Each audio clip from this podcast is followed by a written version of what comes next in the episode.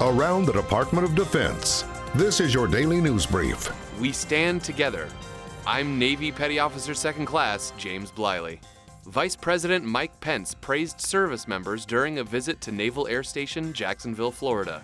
Those of you who serve in uniform, you make sacrifices, you bear a burden, but I, I just want you to know you do not bear that burden alone.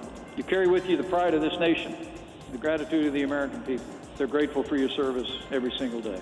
Pence told the troops that they must continue to grow stronger in the face of changing foreign threats and that they have the support of the White House and the nation. As we increase our support for our military, I want to assure you that it's a reflection of reflection of the challenges that we face and the need for America to be stronger than ever before. This president, our administration, the American people know the best way to ensure peace is through strength, and you are that strength.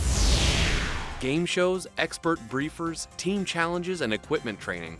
What sounds like a weekend team building retreat or educational seminar was actually a gathering of cyber professionals in Camp Arifjan, Kuwait, to test their skills at the 5th annual United States Army Central Best Cyber Warrior Competition.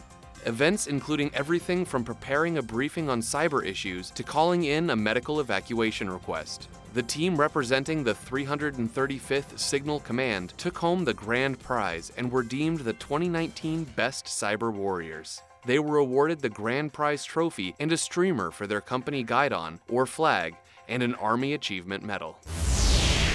NASCAR driver Denny Hamlin might be a pro at driving cars, but not at taking the helm of a ship, something he realized quickly when he toured the USS San Jacinto at Naval Center, Norfolk, Virginia.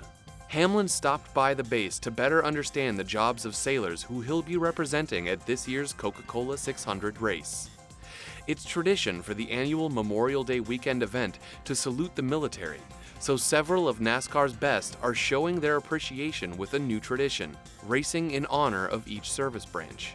For Hamlin, that's the Navy. You see everyone working in synchronization, everyone has a specific title or duty, but they're, they're trained in, in all kinds of different things just in case, you know, when chaos breaks loose, they're, they're ready for anything that, that comes about. So it's, uh, it's, it's great to see the teamwork that they put in, and it's something that you know, really the race teams uh, look at and say, you know, how can we make ourselves better based off of what these guys do here. Four other drivers visited military installations for similar orientation experiences. You can hear their stories and other stories about your military by visiting defense.gov or using hashtag KnowYourMil.